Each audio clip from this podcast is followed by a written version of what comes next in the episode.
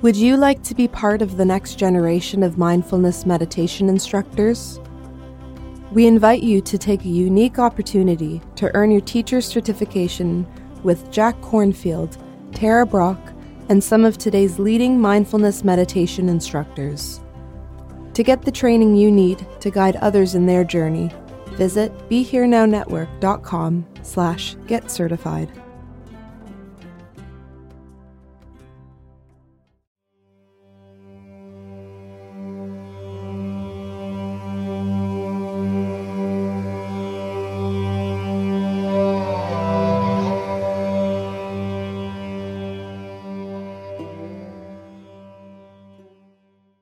Everyone. It's Raghu. I'm back with Ram Dass here and now. Next episode coming. I uh, just want to mention a couple of things before we get into this uh, introduction to this talk from Ram Dass. Uh, I want to highlight a couple of things from 1440 Multiversity in Santa Cruz. As you well know, these are our wonderful uh, partners and uh, I just uh, I looked up and saw a couple of things that I thought you might be interested in. You know, they have these wonderful workshops, weekend workshops, and um, let's see. The first one is about transforming codependency. So I believe uh, many, many, many, many of us have that going on in one way or another in our lives. Not doesn't have to be only through relationships, although that's a biggie.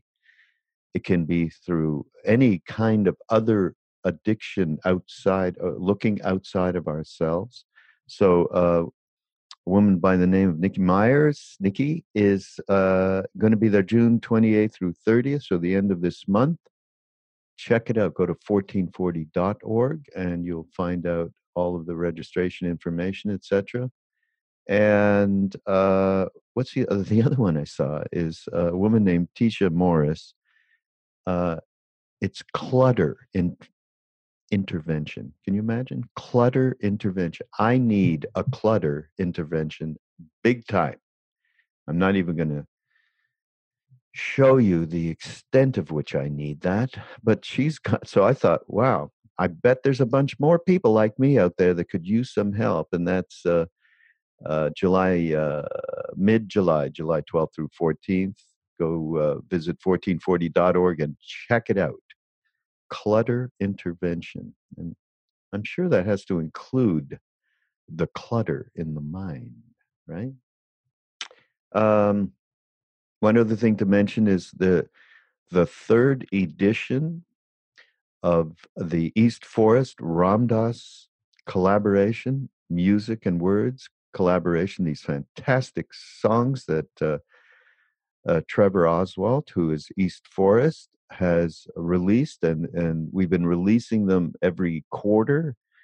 Uh, you know, a number of songs, and until uh, in August will be the full length LP. So uh, this next edition is coming up June 21, I believe. And uh, sign up to ramdass.org, by the way and you'll get all the information, uh, not just of that. We have a fantastic online course coming up this summer that you'll love, another in the Life and Balance series. But um, yeah, check out East Forest and Ram Dass coming up with some new songs. So those of you who've checked it out before know what I'm talking about. There's some great, great material here.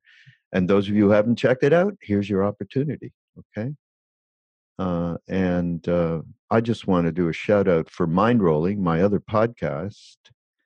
Uh, I just did something with a man named Tim Desmond that uh, I think many of you would really appreciate. He's a student of Thich Nhat Hanh, that great um, master of mindfulness uh, from Vietnam, who lives, who is back in Vietnam right now. Uh, had a stroke a few years ago and uh, is um, is it just an incredible example of uh, complete equanimity and love.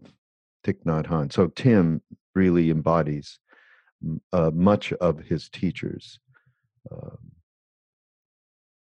substantiality. Right? All right, Ram Dass. This is from um, June 83, like what, 36 years ago. Unbelievable from Rhinebeck. Probably what?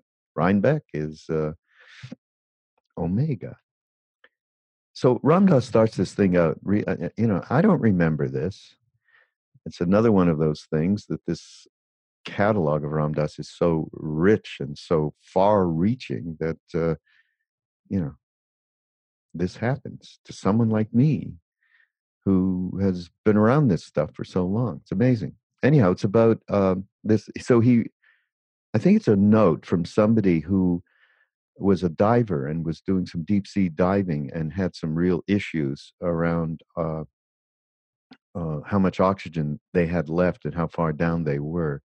And he was in real trouble. And I won't tell you the story except to say uh, that he uh, had an encounter with a dolphin that basically saved his life.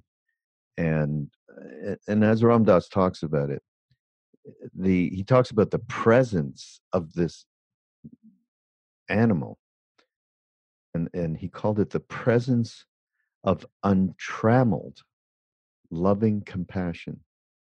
Untrammeled. Have you ever heard that word before around loving compassion? innocent, loving compassion, untrammeled. I loved it. Uh, just absolutely pristine. No self interest whatsoever. Uh, and he talks about how we're all on a journey to that place of innocence, not naivete, but innocence.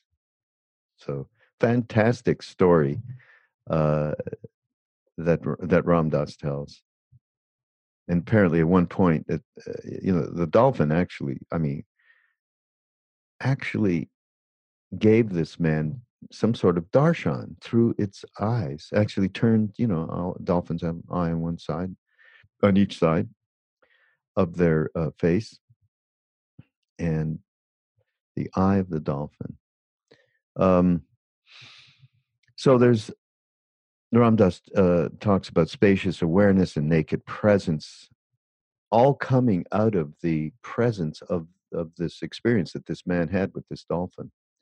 And how do we get there?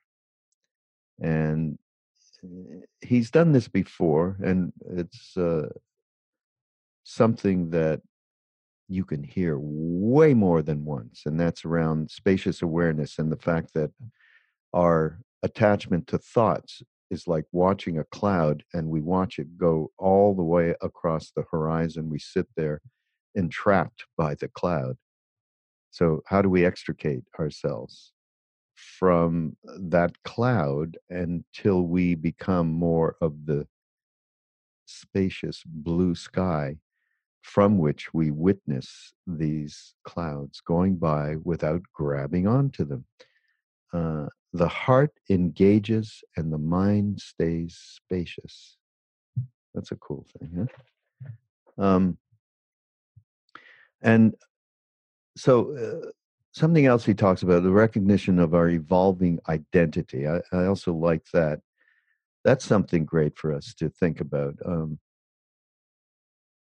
just so, just think of it like this we're all operating from our operating system, which is our ego mind, right? And we're, we we we recognize the ego structure, but gradually, gradually, but inevitably, as my friend Krishna Das will say, we start to shift into the heart mind in the center of the chest, what Ram Dass calls the place from which we are loving awareness. So it's not a matter of you make that switch and suddenly that's every day, every moment you're seeing your life from this very spacious and heartful perspective, which means you're not judging yourself, you don't have all that negative chatter, you don't have fear. That's not necessary. I mean, some people it may happen in a poof, but for most of us, we go back and forth and I think that's what he means by this evolving identity. We recognize how we shift back and forth. And we start to allow ourselves when we go to the back, which is to the attachment and ego mind, all of that, we don't get angry. We acknowledge that we're human and it's okay.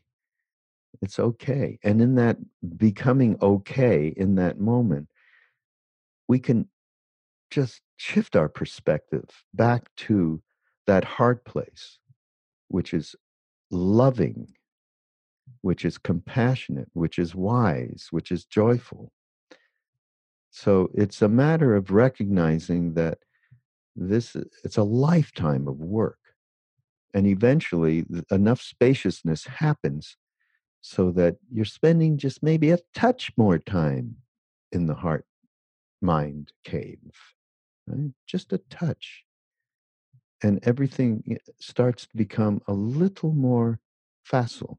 A little, your life becomes a little bit um, calmer, a little bit more full of equanimity. So, uh, what do you say? We are part of a collective consciousness of this very precious earth. That is our mother organism. That's just a beautiful little quote, huh? What else? Um, uh, and and then uh, connected to what we were just talking about in terms of evolving identity. Once you have started to just allow awareness to move in and out of planes of reality, then you begin to notice how and where you get stuck. This is uh, quite important. he also says, remember, it isn't how you, th- it isn't, it isn't how you think. It is only.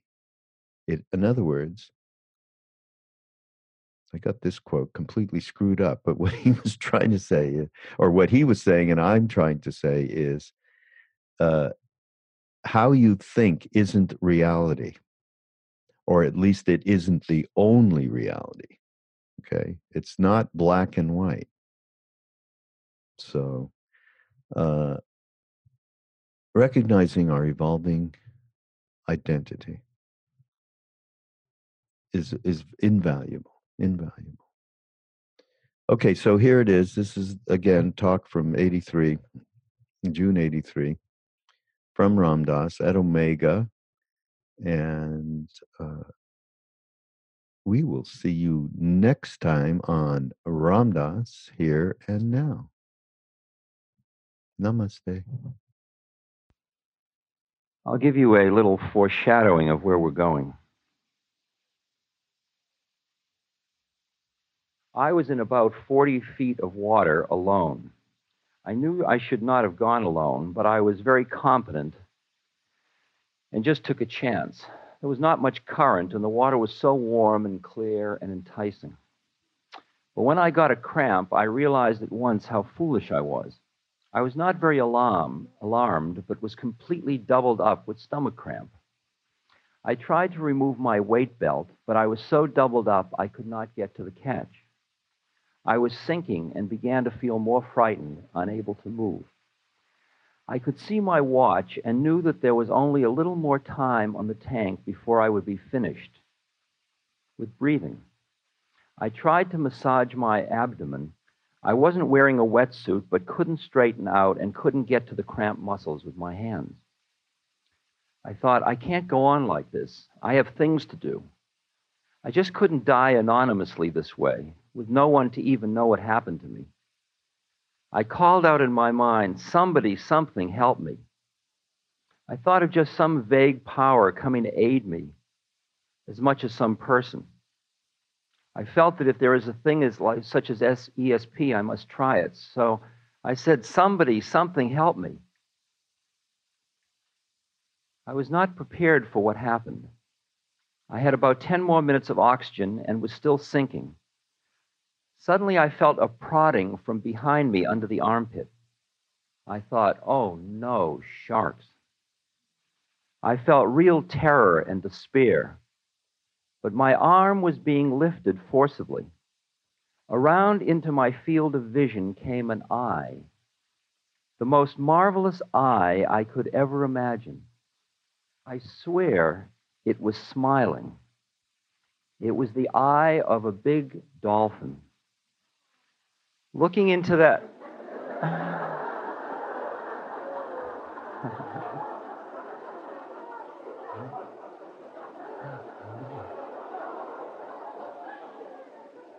uh,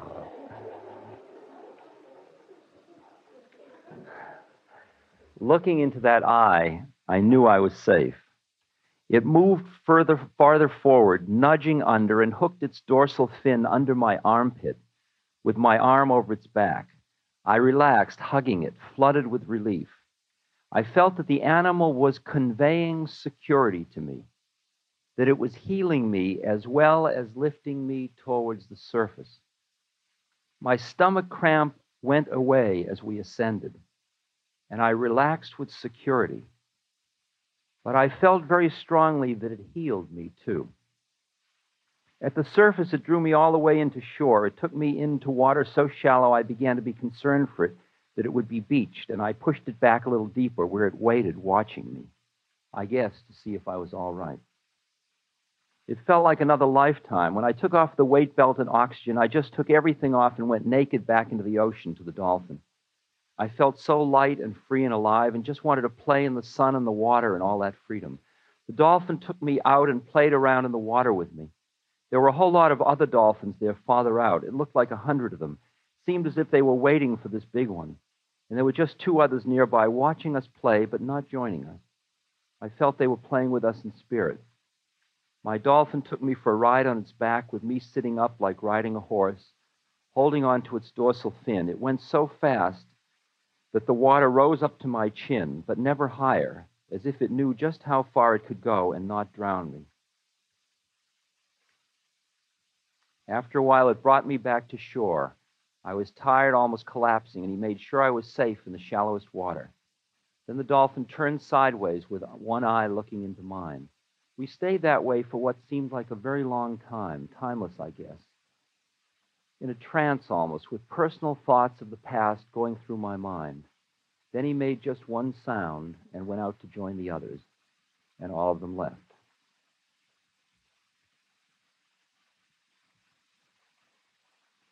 Feel the quality of that unself conscious act of helping.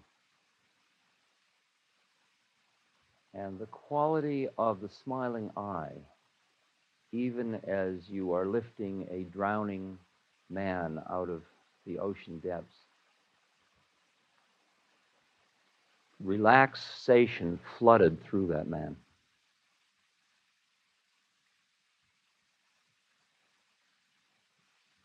The man was in the presence of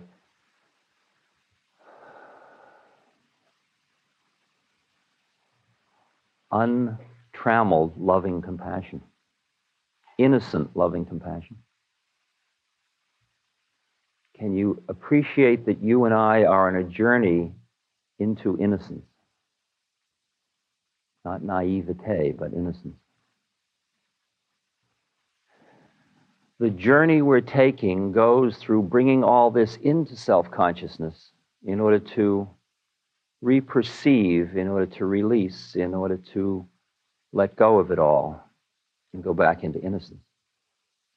Yesterday, I was very pleased to report to you that I heard from the discussion groups that when asked what did Ram Dass say in the morning, nobody could remember, and I thought that was a good sign. But yesterday, I was told that people said Ram Dass said in the discussion groups, so I'm concerned.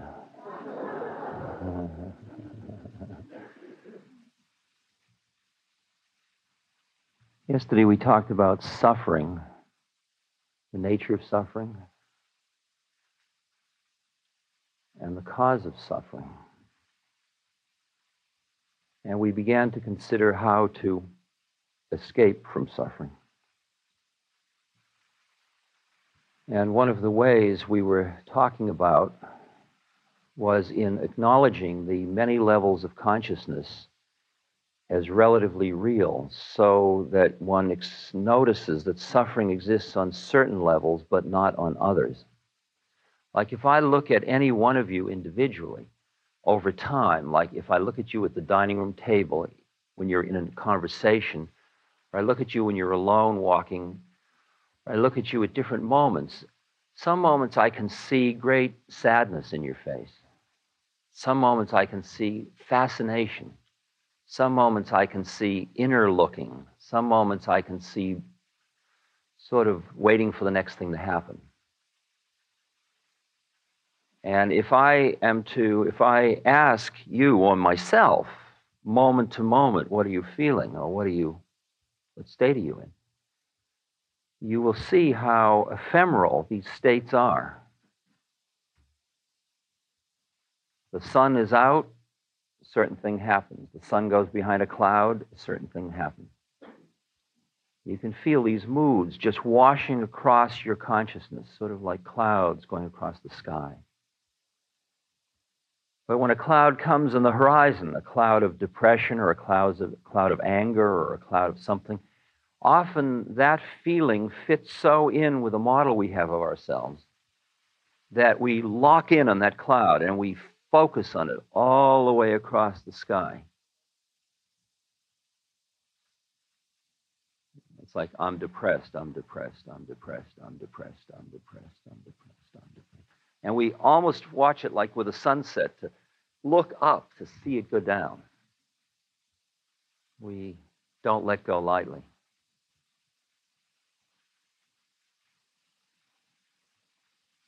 And our attachment to our thoughts, which is part of our the laws of our evolving um, evolving you could say personality on one level, but it's really soul stuff or psychic DNA, is another way of saying it. The kind of just unfolding lawfully of that means at one moment in time you will cling to that particular cloud of thought, and at another time, later on, when you're ready, you'll be able to let it go. And as you let go of that cloud, maybe you'll grab at another one. But when you finally sense the way of your own mind, you start to do a figure ground reversal. What you've been focusing on is the clouds, and now you start to focus on the sky and see the clouds just like changing your focal length. So you see the sky, and the clouds are coming and going. And the sky you can call spacious awareness, would be one name for it. And the sky really doesn't have much form to it. And it's that part of us, as I said yesterday, that has no form. And the rest of it is just coming and going.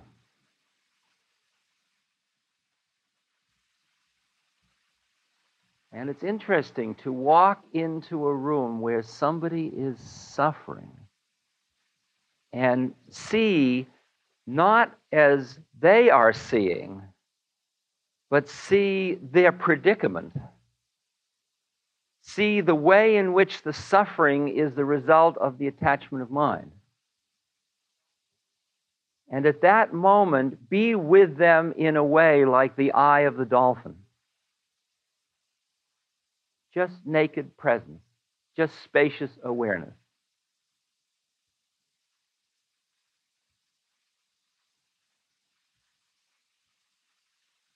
How do you get to tune more fully to that spacious awareness in yourself? The part that is not form, the part in which there are, you are not involved in the multiplicity of things of the thises and that's. You can't stop the thises and that's. But you can extricate yourself from following the clouds of mood, of thought, of whatever.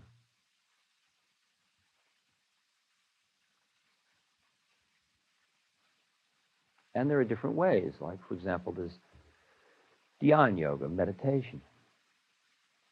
And within meditation, there are many ways. for example, there's concentration. You can focus on one thing, like you could focus on my finger.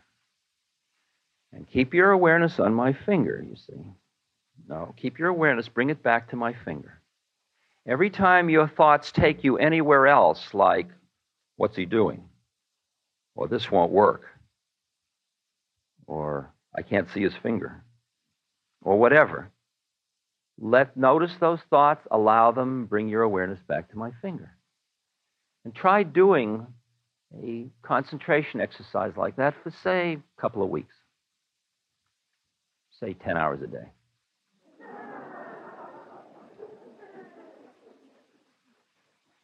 They do it all the time.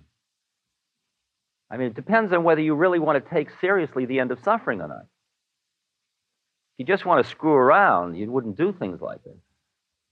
But if you really saw that your mind was at the root not only of your suffering, but of the suffering of everybody you're meeting, if you really are in to go for the eye of the dolphin, you're going to have to surrender into it. You're going to have to surrender into your higher self. That's all there is to it. You're just going to have to get on with it. You know, you can muddle around with personality as long as you want. It's certainly there to be enjoyed, delighted in. Depressions and anguish and hope and fear and loss of intimacy and loneliness and self pity and anger and tenderness and all of that. It's, incredibly beautiful, isn't it? It's like the delicate smell of orchids, the scent of orchids. But if it entraps you, there is suffering. The good ones will pass, the bad ones are there. So you could concentrate your mind. Or you could use Gyan Yoga, the use the technique of the mind beating the mind. The mind turning in on itself. You could do that with a Zen koan like I was describing with uh, Roshi. How you know your Buddha nature through sound of cricket. In any answer you will give that will come from your rational mind, he's going to hit you with a stick. And he's going to keep asking you and making you answer. Until finally you give up. You give up because it, you've pitted the mind against itself. The game is to escape from the linear analytic mind. Not that it is an exquisite tool, a power tool. It's the most powerful tool that the individual separate entity has. His own mind. That's how we're going to the moon and putting Space Challenger up. It's extrapolate, it's extensions of the mind. But as Vivekananda and many others have said, it's a beautiful servant, but a lousy master. And if you are in your thinking mind, you don't you see, since the thinking mind thinks about things, you are always one thought away from where the action is. So you always feel cut off. You always feel lonely. You always feel separate. It's the separateness of falling out of the Garden of Eden into your intellect, into your power, into your ability to control as a separate entity to create heaven for yourself. You can use the method, if you've got a tough enough mind, of vichara atma. Who am I? The method Ramana Maharshi used. Who am I? Well, I'm not these fingers. I mean, this finger's gone numb at times, and it's I'm I'm still around. Not the fingers. You know, one by one, you can take your extremities, you can take your organs of motor, of reproduction, of movement, of your internal organs, and you can just slowly, I'm not that, I'm not that, I'm not that, just by experiencing your awareness independent of that and experiencing that as object. So in the who am I method, you say, I'm not that, I'm not that. It's called the method of neti neti. Not that, not that. So you push away that, you push away that, push away that. I'm not the emotions. I'm not this thought, is the last one. What aren't you? I'm not this thought. I am not this thought that I am not this thought. See how you go? You finally turn it in, and there's nowhere to go. And if you have neti neti, really with strong discipline, at that moment you go through, through the looking glass. You can do the same thing the other way, tatwam asi. I am this, I am this, I am this, I am that, and start to encompass everything into yourself. And you'll come into spacious consciousness, blue sky. Either way you go, you come to the same place. These are methods I'm talking about. Very old, traditional methods of escaping from suffering for the benefit of you and all other sentient beings. So that you become help. You don't just help. It's no longer a verb, it's a noun. You are help. I'm a help. You a help? Sure, I'm a help. Are you? Now, just go back to the dolphin's eye for a moment and wonder whether or not the dolphin has to have in dolphin mind a model of man drowning at blah, blah, blah. And I am a dolphin and I'm going to save this man. I'm going across species to save this man. I'm going to blow my cover in order to protect him. I mean, see, it's so easy. We anthropomorphize. It's so easy to project. We would think about some of these things. But last year, I was walking down the path. Uh, we were talking, uh, we had a session here on social action and helping. I was walking down the path, and a fellow said to me, Look, Ram Dass, I don't want to help anybody. I don't see that quality in me. I don't give a damn about anybody, and I don't want to help anybody. And this is all nonsense. And I saw the, the strength of his model of who he thought he was. It's like a really, it's like cinder blocks. This is who I am. I don't help anybody. This is who I am. So I was walking next to him, and I figured, uh, and I just designed it so that suddenly I tripped. I mean, I really tripped. And, and he lunged to hold me up. I turned to him, I said, I just busted you.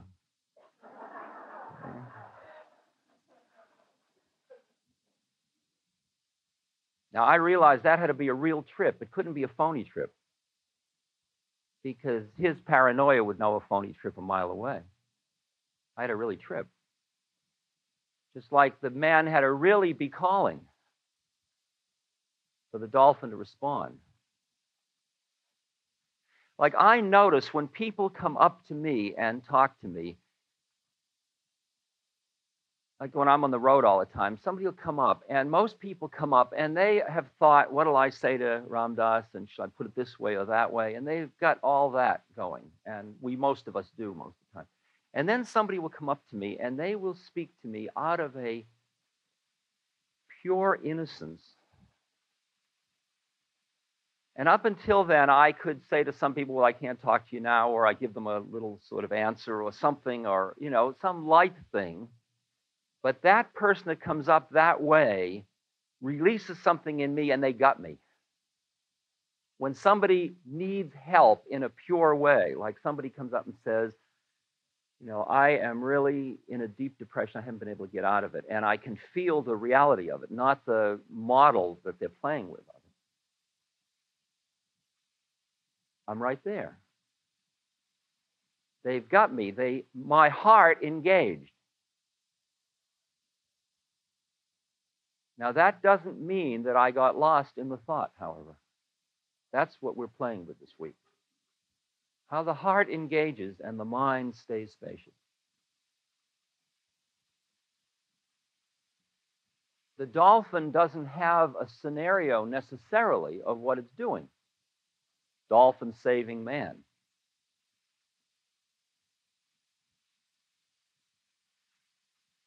And that fellow that held me up didn't have a scenario, he just did it. it's interesting, we spend so much time defining the scenarios in which we're living. Which scenario are we in now? Is this, are we approaching the mega crisis? Ecologically, it looks that way. Population wise, it looks that way. The extrapolations of the human intellect to the point where it can blow itself up in order to play with its own power out of its own paranoia and fear, it looks like we can do it. Looks like we have a real mega crisis. Looks like Armageddon, all those predictions are going to come true. And here we are to witness it all, at least up to a certain point. Ready? Sighting. Scenario. How about the scenario? The scenario that if you look at the story of evolution, you see us going, you see gases coalescing, you see temperatures cooling, you see atoms being formed, you see molecules being formed, then you see shifts in the environment in which the basic gas of the environment starts to shift. So there starts to be a support for oxygen, which allows certain organs, certain kinds of organisms to start to develop. And you watch each moment a certain period of slow growth, and then there is a critical moment of change. And then you go all the way up through the vegetable, animal, human kingdom to the rational mind, the front and the right and left lobes of the prefrontal cortex. And you come to this reasoning, analytic power and the power of the individual. And you see that, stand back a moment, and now see that the earth, Gaia, is the organism that is what is evolving, and that each of us are cells of its its prefrontal lobe. And we are just awakening through networking, through getting out of ourselves into a recognition of our evolving identity. That we are part of a collective consciousness of this very precious earth that is our mother organism. Scenario. Good one, isn't it? Can you feel it? Called the New Age, the Aquarian Age, the awakening of consciousness. Didn't you notice something's happening around? I notice that when I go and speak every other night, my audiences used to all look the same. They all were very young and they were all very shiny. And now my audiences look like they're getting more and more to look, not yet fully because of minority groups who have other business at the moment, but they're getting to look like a, a cross section of the society. And I say these same things, and they say, yeah. And they didn't take drugs, and they didn't go to India. How do they know?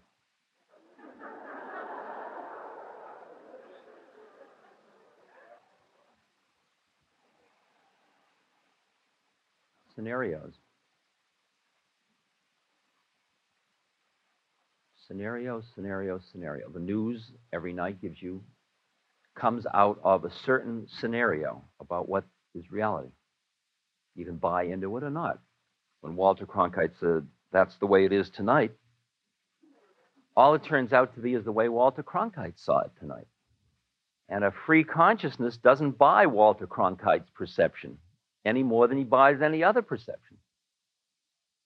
It's just another one. It's not the one. He's a scenario. But how scary to consider living without scenarios. Don't you need a scenario to do good?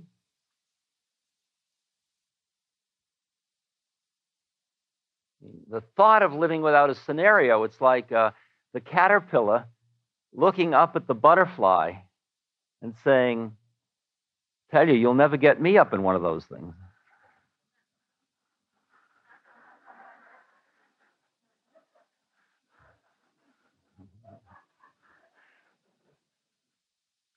because you want to hold on to your scenario just a little longer because it's so secure. It's the familiarity of knowing who you are. At least this is real as it crumbles. the lectern falls over. This is solid. you know. Once you have started to just allow awareness to move in and out of planes of reality, then you begin to notice when you got stuck somewhere because you feel a kind of a thickening and a kind of a heaviness and a kind of solidity. And you say, as Thaddeus Golas in Lazy Man's Guide to Enlightenment said, What am I doing in a place where this is real?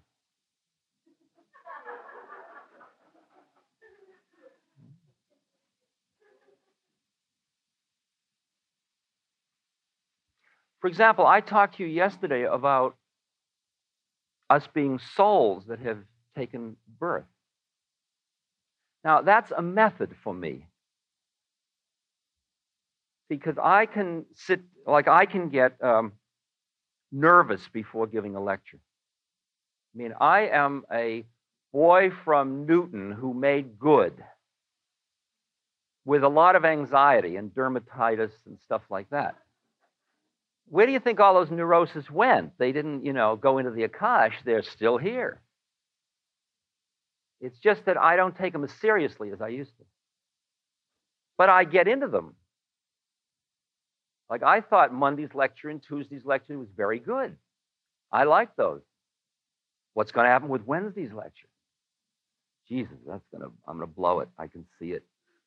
You it, it makes you uncomfortable that I've got that ego that I've got a real personality. Now, sometimes that can become crippling for you and for me, I'm sure.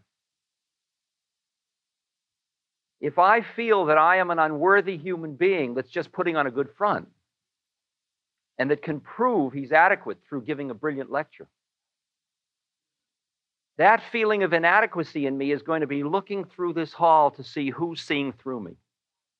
And somebody who has gas who's sitting there like this, I will immediately interpret of uh, the jig's up.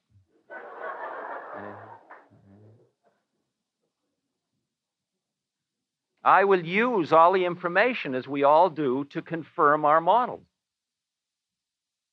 But I have a method, you see. One of the methods I would use at that moment, because I would feel the thickness of that, not to deny it, not to make believe I'm not. I've done that for years. I'm really strong and confident. See? And that's a kind of a little brittle level out there, and we all know what that one's like. Don't get too close. Don't touch it, you know, because it might crumble. I watched somebody give a brilliant lecture the other night. Brilliant. I mean, just wonderful. Self assured, confident, and then the questions started coming. And I saw that stance of fear. It's a strength that isn't in you. It's something that you are creating with mind because you don't trust your own strength. Like Gandhi says, seek that power which is in everyone and over no one.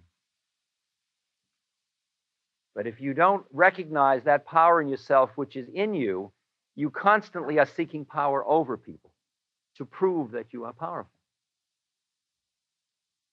So, my method at that point is to just quiet down and move into the experience of myself as a soul who has chosen an incarnation as the optimum set of experiences through which to awaken.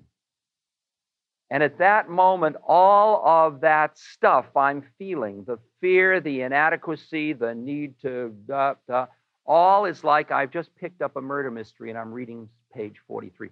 And then he felt nervous about his lecture. I think to the poor critter. And what I'm doing is I'm flipping back and forth between those planes. Because you can't use one plane to deny another plane, but you can use one plane to give you perspective about another plane. That's a very important distinction.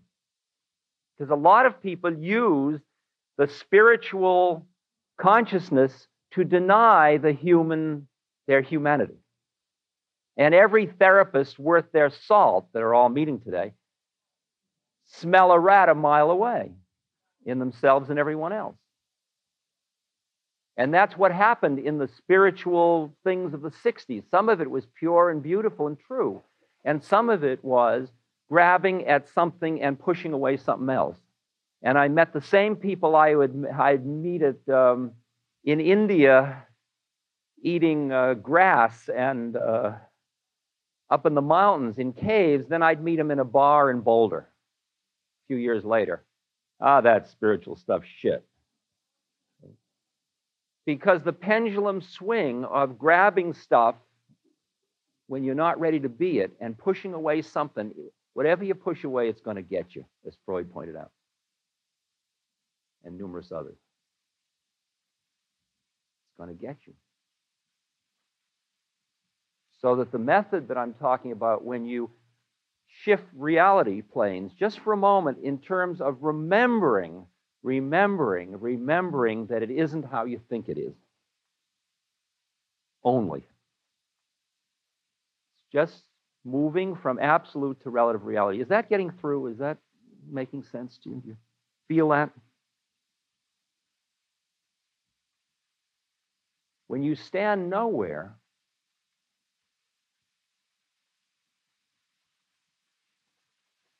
when you're moving in and out of planes, and at first you're doing this sequentially. You see, you're sitting and you sit down and meditate, and your knee hurts and you're a little tired and all that, and then the bell rings, and then you start to follow your breath or whatever you're doing. And then pretty soon you can feel the plane of consciousness shift, and all the stuff that was so important is no longer important. Just shifted planes of consciousness. And then after the meditation, you get up and you're sort of still out of your body and you kind of float out and you get your shoes and you start to walk down and then your mind starts to go again and pretty soon you're back in. And it all happened very subtly. You just went out into one plane and then came back to another. And it's all sequential. And you try to stay longer and longer in that plane and less and less in this until finally you go through the point we're going to keep making that you realize that as long as you push away one to grab the other, you're off balance, you're still standing somewhere. So finally, what you do is you come back, you go out to come back in. So you're neither in nor out. It's called being in the world but not of the world. And it's simultaneous, or flickering so fast that experience you feel like it's simultaneous. Instead of these long sequential rounds. Can you begin to hear the kind of bizarre statement I make that compassion is leaving people alone at times to suffer? And listening to hear exactly what it is that you are being called upon to do rather than just blindlessly doing it, blindly doing it.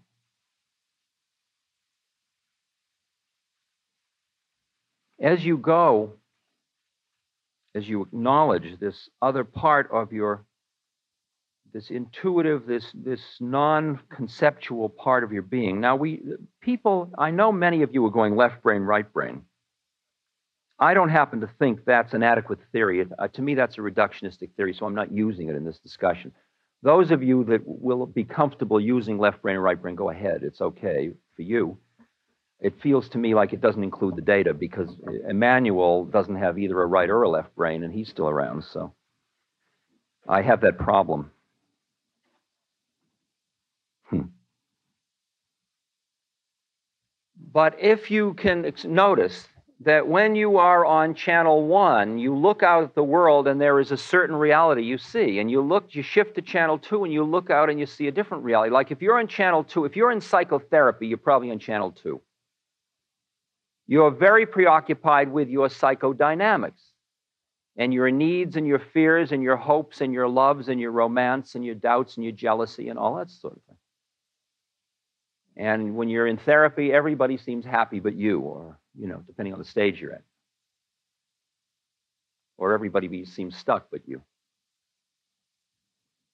And each plane, when you flick to the plane, it gives you, in a way, the same stimuli, but they are reorganized into a different meaning. So, for example, you're walking down the street and you are feeling, you see somebody that arouses your prurient interest, and you feel arousal and excitement. And then, and somebody has been standing here, and you haven't noticed them, and then that somebody pulls a gun. It's amazing how quick your sexual arousal leaves. Just like that. Chakra 2 was just superseded by chakra 1. Said, let's get the hell out of here. Forget that. Get that later. Let's go now.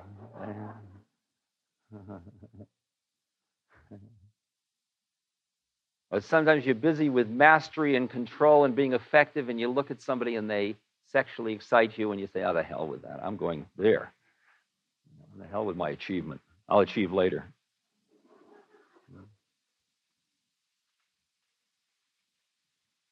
So that each of these, if you will, habitual lock ins or planes or whatever you want to call them, each has its own reality to it.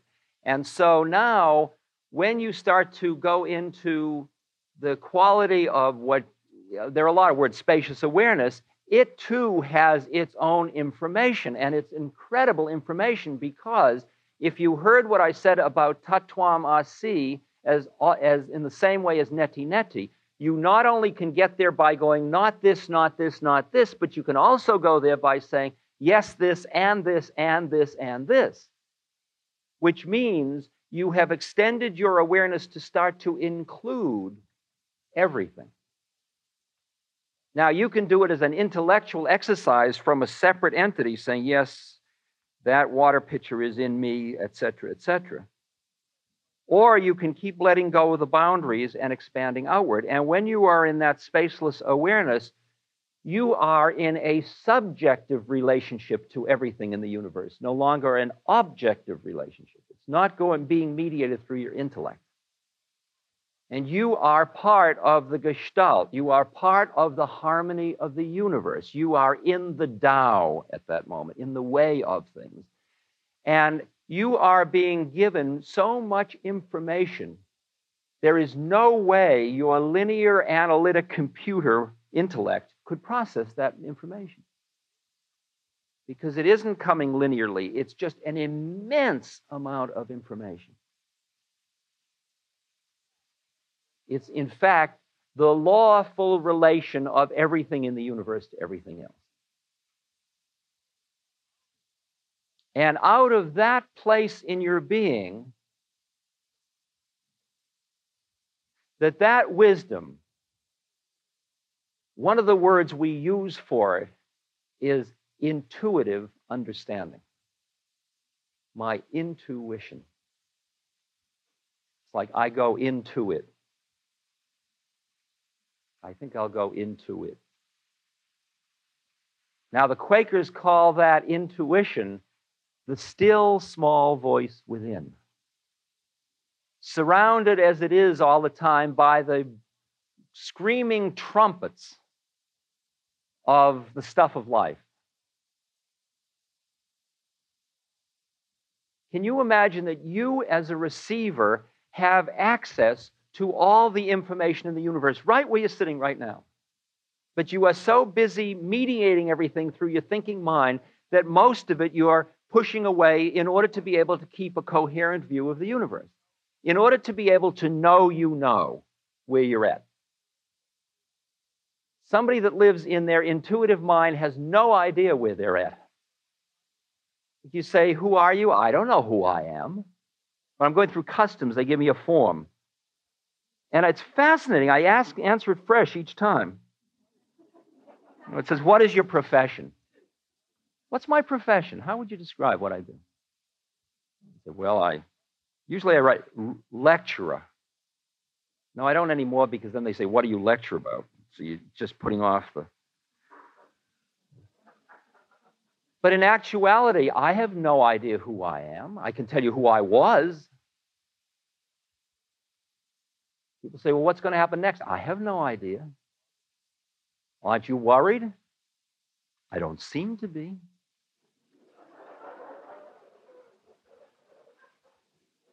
Aren't you confused? Sure, aren't I supposed to be?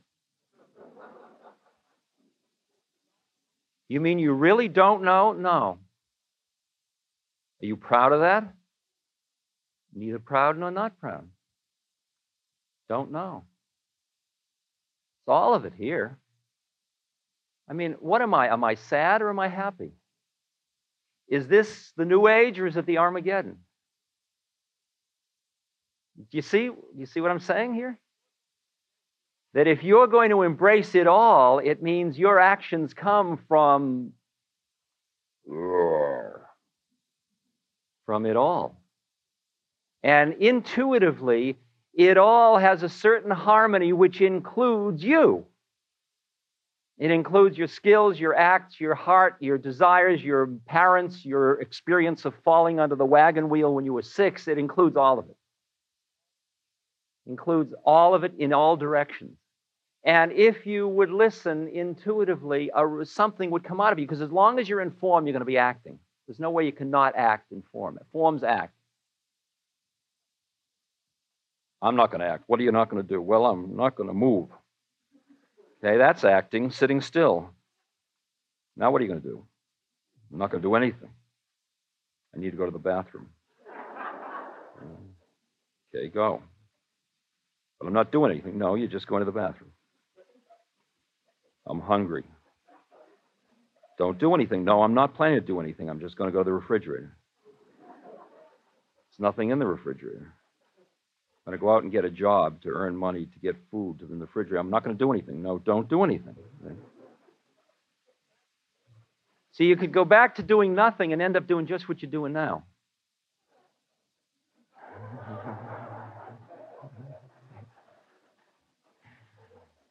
Can you feel the play of the mind? Can you just experience what I'm talking about? Can you hear what it says? She does nothing, and nothing is left undone.